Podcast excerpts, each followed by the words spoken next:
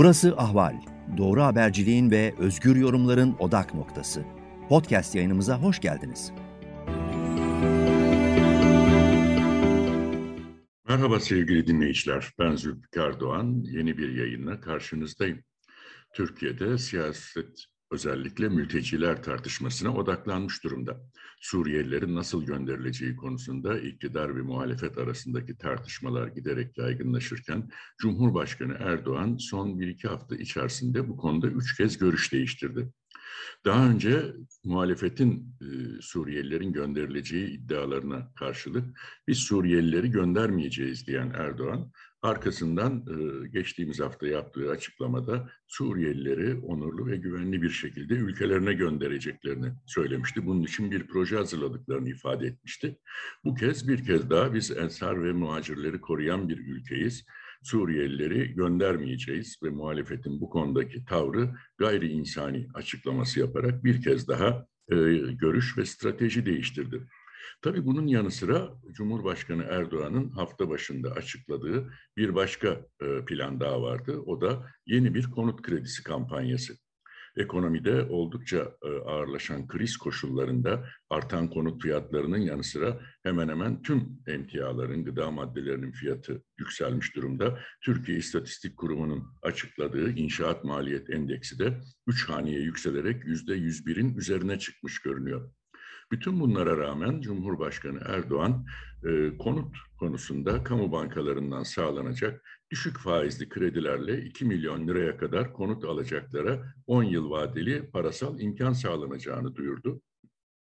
Ardından da Hazine ve Maliye Bakanı Nurettin Nebati e, ilk evim konut finansman paketini açıkladı.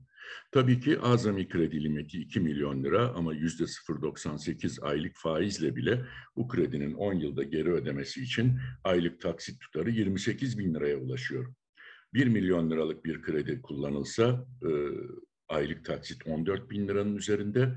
Bunun yanı sıra e, herhangi bir ücra köşede, köyde, ilde alınacak bir konut için 300 bin liralık bir kredi bile kullanılsa bunun tutarı aylık 4200'ün 4300'ün üzerinde ve şu anda mevcut asgari ücret bu taksidi karşılamaya yetmiyor. Dolayısıyla bu kredi aslında e, dar gelirli, ücretli, emekli, maaşlı çalışan, asgari ücretli olarak e, çalışanların ev sahibi olmasını imkan dahiline sokacak bir paket değil. Bunun yerine üst gelir gruplarına hitap eden bir finansman paketi. Ancak e, hatırlayacaksınız daha önce de 2017'deki anayasa referandumundan hemen önce e, benzer bir kredi paketi açıklanmıştı. Konut kredisi kampanyası başlatılmıştı. 2018'de yine Cumhurbaşkanı ve meclis seçimlerinden önce benzer bir paket açıldı ve 3 e, ay 4 ay süreyle kamu bankaları düşük faizli konut kredileri dağıttılar. 2019'da yerel seçimler öncesinde aynı taktik yine izlendi iktidar tarafından ve şimdi de e, normal zamanında yapılırsa en geç 2023 Haziran'ında e, gerçekleşmesi söz konusu olan yani yaklaşık işte 12 ay 13 ay kalmış bulunan seçimler öncesinde bir kez daha e, konut e, paketi iktidarın gündeminde. Tabii bu da bir yandan şunu da gösteriyor. Artık ekonomik koşullar, kriz koşulları öylesine ağırlaşmış durumda ki e, vaat edilecek hiçbir şey toplumda heyecan yaratmıyor. Daha doğrusu iktidarın da yeni bir vaat hazırlayabilecek, topluma e, yeni bir şeyler söyleyebilecek e, imkanı kalmamış gibi görünüyor. O yüzden de neredeyse her seçim öncesi uygulanan eski defterler karıştırılarak yeni bir konut kredisi kampanyasıyla e, muhalefet geriletilmeye çalışılıyor. Tabii ki e, az önce bahsettiğim taksit tutarları ve faiz oranları dikkate alındığında özel bankaların e, böylesine bir faiz zararı üstlenerek e, bu faizlerle kredi vermeleri mümkün görünmüyor. Muhtemelen özel bankalar bu kampanyanın dışında kalacaklar. Peki kamu bankaları verirse ne olacak? Kamu bankaları da zararına faizle verecekleri bu kredilerden doğacak kayıplarını hazineye yıkacaklar. Hazinenin görev zararı olarak yazılacak e, bu kullandırılan kredilerden doğan zararlar. Bunu da tabii e, doğal olarak ödedikleri vergilerle toplum ödeyecek. E, bir anlamda küçük bir kesimin, küçük bir üst gelir grubunun e, konut sahibi olabilmesine olanak sağlamak için piyasaya sürülen bu imkanı halkın tamamı ödedikleri vergilerle finanse etmiş olacaklar. Bu kredi kampanyası bir anlamda Suriyelilerle ilgili tartışmaların da gölgesinde kaldı. E, fazla bir yankı uyandırmadı. Müteahhitler biraz sevindi ancak e, aylık taksit tutarları ortaya çıkınca e, heyecan bir anda yerini düş kırıklığına bıraktı. Fakat asıl Cumhurbaşkanı Erdoğan'ın önümüzdeki ay açmaya hazırlandığı İstanbul Finans Merkezi ile ilgili tartışmalar muhtemelen önümüzdeki günlerde ekonominin e, ilk sıralarına yerleşecek boyuta gelecek. Çünkü e, 2007'de ilk olarak Erdoğan bu düşünceyi ortaya atmıştı. E, İstanbul'da bir finans merkezi kurulması için Ataşehir'de e, dev inşaatlar başlatıldı. 15 yıl önce başlayan bu projeyle e, Ankara'daki Merkez Bankası da dahil olmak üzere tüm kamu bankalarının, e, finansal kesime dönük özel kurulların, piyasa düzenleyici kurulların, işte Bankacılık Düzenleme ve Denetleme Kurumu, Sermaye Piyasası Kurulu, Merkez Bankası gibi kuruluşların e, genel müdürlüklerinin, başkanlıklarının bu finans merkezine İstanbul'a taşınması planlandı. Bunun yanı sıra yeni yönetim sistemiyle Cumhurbaşkanı Erdoğan başkanlığında kurulan Türkiye Varlık Fonu da burada. Borsa İstanbul buraya taşınacak. E, kamuya ait bankaların gayrimenkul yatırım ortaklıkları burada yer alacak. Yani günlük en az 75 bin kişinin faal olacağı bir merkez kuruluyor. Bugüne kadar açılışı e, defalarca ertelendi. Şimdi seçim öncesi Haziran ayında İstanbul Finans Merkezi'nin açılışı gündemde. E, son olarak Ziraat Bankası personelinin Haziran ayı sonuna kadar işte çocuklarının okul durumu nedeniyle aileleriyle birlikte İstanbul'a taşınmaları söz konusu. Tabii bu e, kurumlar göz önünde bulundurulduğunda e, yaklaşık 100-120 bin kişilik bir göç anlamına geliyor İstanbul'a. E, bunun da kentin dokusuna, yapısına e, yeni bir e, güçlük katacağı, üstelik e, İstanbul'un içinde bulunduğu deprem riski göz önünde bulundurulduğunda Ataşehir'de inşa edilen onlarca gökdelenin bu riski de biraz daha artıracağı görüşleri dile getiriliyor.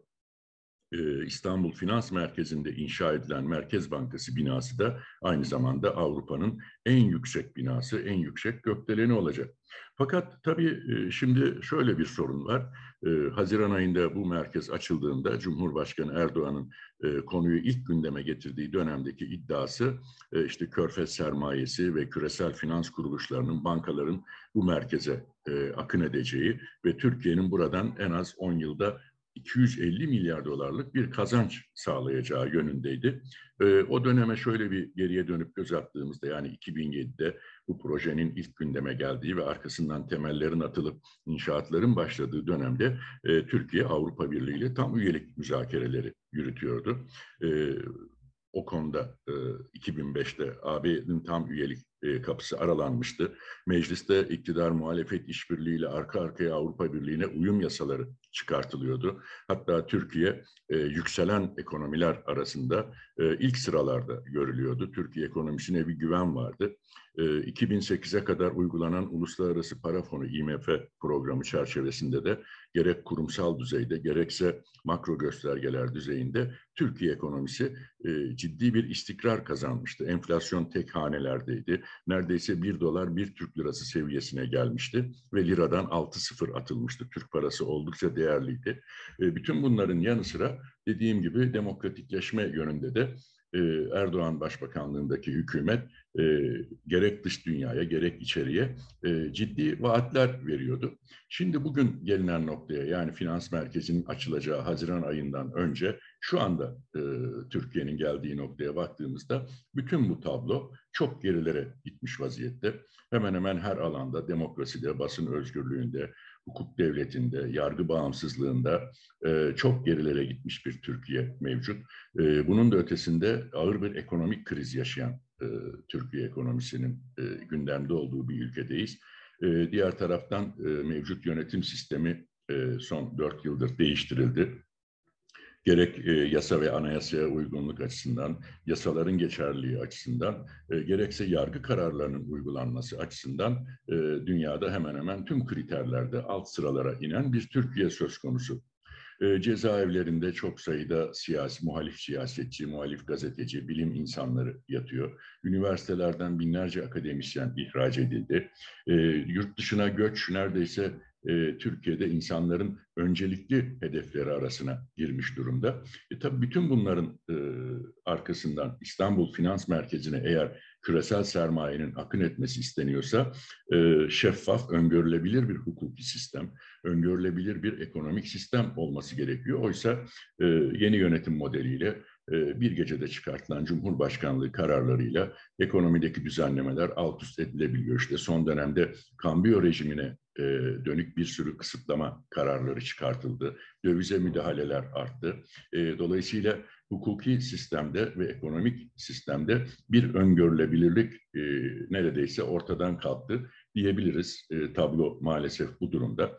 E, bunun yanı sıra işte medyanın, yargının kontrolü büyük ölçüde siyasi gücün eline geçmiş görünüyor. E, böyle bir tabloda o dönemde Cumhurbaşkanı Erdoğan'ın iddia ettiği Londra, New York gibi İstanbul'un da bir küresel finans merkezi olma iddiasının e, hemen hemen altı boşalmış vaziyette. Çünkü bu tür merkezlerde öncelikli beklenti küresel sermaye açısından güven, istikrar e, ve beklentiler açısından öngörülebilirlik, yargı bağımsızlığı ve şeffaflık bu kriterlerin neredeyse tamamına yakını bugünkü Türkiye açısından ortadan kalkmış vaziyette. Hatta hatırlayınız 2011'de e, tüm dünya ülkelerinin liderleri, yöneticileri Birleşmiş Milletler'le birlikte İstanbul'da e, kadın haklarını daha ileriye taşımak için İstanbul Sözleşmesi'ne imza atıyorlardı. E, geçen yıl Mart ayında Cumhurbaşkanı Erdoğan bu sözleşmeden de Türkiye'yi geri çekti. Bu da e, bir geri adım olarak görülebilir. E, diğer taraftan Avrupa İnsan Hakları Mahkemesi kararlarının uygulanması konusunda e, ciddi sıkıntılar var. Bu kararlar uygulanmıyor. Yani altına imza atılmış, anayasa hükmü haline getirilmiş bir yargı kurumunun kararlarının dahi uygulanmadığı bir ülkede e, küresel sermaye 250 milyar doları niçin Türkiye'ye akıtacak? E, bir sorun yaşandığında sözleşmelerde veya finansal alanlarda bir sorun yaşandığında hangi yargıya güvenecek, kime gidecek? Tabii bütün bu sorular e, şu anda yanıtsız ve tartışmalı. O nedenle de İstanbul Finans Merkezi'ne e, iktidarın iddia ettiği gibi çok bir ilgi e, olacağını düşünmüyorum. Sermayenin akın akın geleceğini düşünmüyorum. Hatta e, Cumhuriyet Halk Partisi İstanbul Milletvekili e, Erdoğan Toprağ'ın bu konuda hazırladığı bir rapor var. O da medyayla da paylaştı bu raporu kısa süre önce. E, CHP Merkez Yönetim Kurulu'na sunmuştu bu raporunu. Orada da e, Erdoğan Toprak diyor ki e, iktidar başkentin içini boşaltıyor. Cumhuriyetle e, mücadeleye girişti.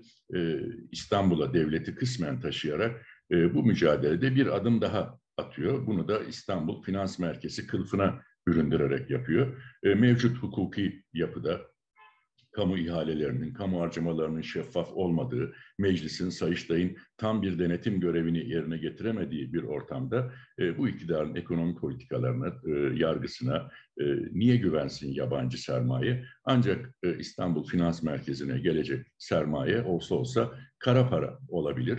E, işte Rus oligarklar paralarını buraya getirebilirler veya işte Rusya'ya yapılan e, yaptırımlar nedeniyle Rus oligarkların servetlerinin bloke edilmesinden endişe duyan e, Körfez ülkelerinin prensleri, şeyhleri Avrupa'dan, Amerika'dan çektikleri paralarını, kaynaklarını buralara getirebilirler. O yüzden de İstanbul Finans Merkezi e, olsa olsa bir küresel kara para aklama merkezi olabilir. Çünkü e, Türkiye zaten e, OECD'nin mali eylem gücü tarafından geçen yıl e, kara para aklama, terörün finansmanı gibi konularda e, gerekli hukuki altyapıyı hazırlamadığı için, taahhütlerini yerine getirmediği için e, gri listeye alınmıştı. E, bu tablo halen devam ediyor. Dolayısıyla bir kara liste ihtimali de gündeme gelebilir. Böyle bir iddia da söz konusu. E, bütün bunlar üst üste konulduğunda önümüzdeki ay muhtemelen Cumhurbaşkanı Erdoğan seçime e, doğru İstanbul Finans Merkezi'nin açılışını bir siyasi e, şova dönüştürmek isteyecektir. Türkiye ekonomisine güven e, boyutuyla konuyu gündeme taşıyacaktır. Ama gerçekler olayın bambaşka bir yönde olduğunu, gelişmelerinde bu doğrultuda ilerleyeceğini gösteriyor. O nedenle İstanbul Finans Merkezi e, belki de işte gökdelenleriyle, beton binalarıyla sadece e, Türk bankalarının, Türk şirketlerinin, finans kuruluşlarının yer aldığı ama dünyanın pek de itibar etmediği, milyarların toprağa gömüldüğü bir e, yapı olarak karşımızda duracak. Bunu da Haziran ayında bu merkez açıldığında hep birlikte göreceğiz. Ben Zülfikar Doğan. Şimdilik hepinize hoşçakalın diyorum. Ahval podcastlerini tüm mobil telefonlarda Spotify, SoundCloud ve Spreaker üzerinden dinleyebilirsiniz.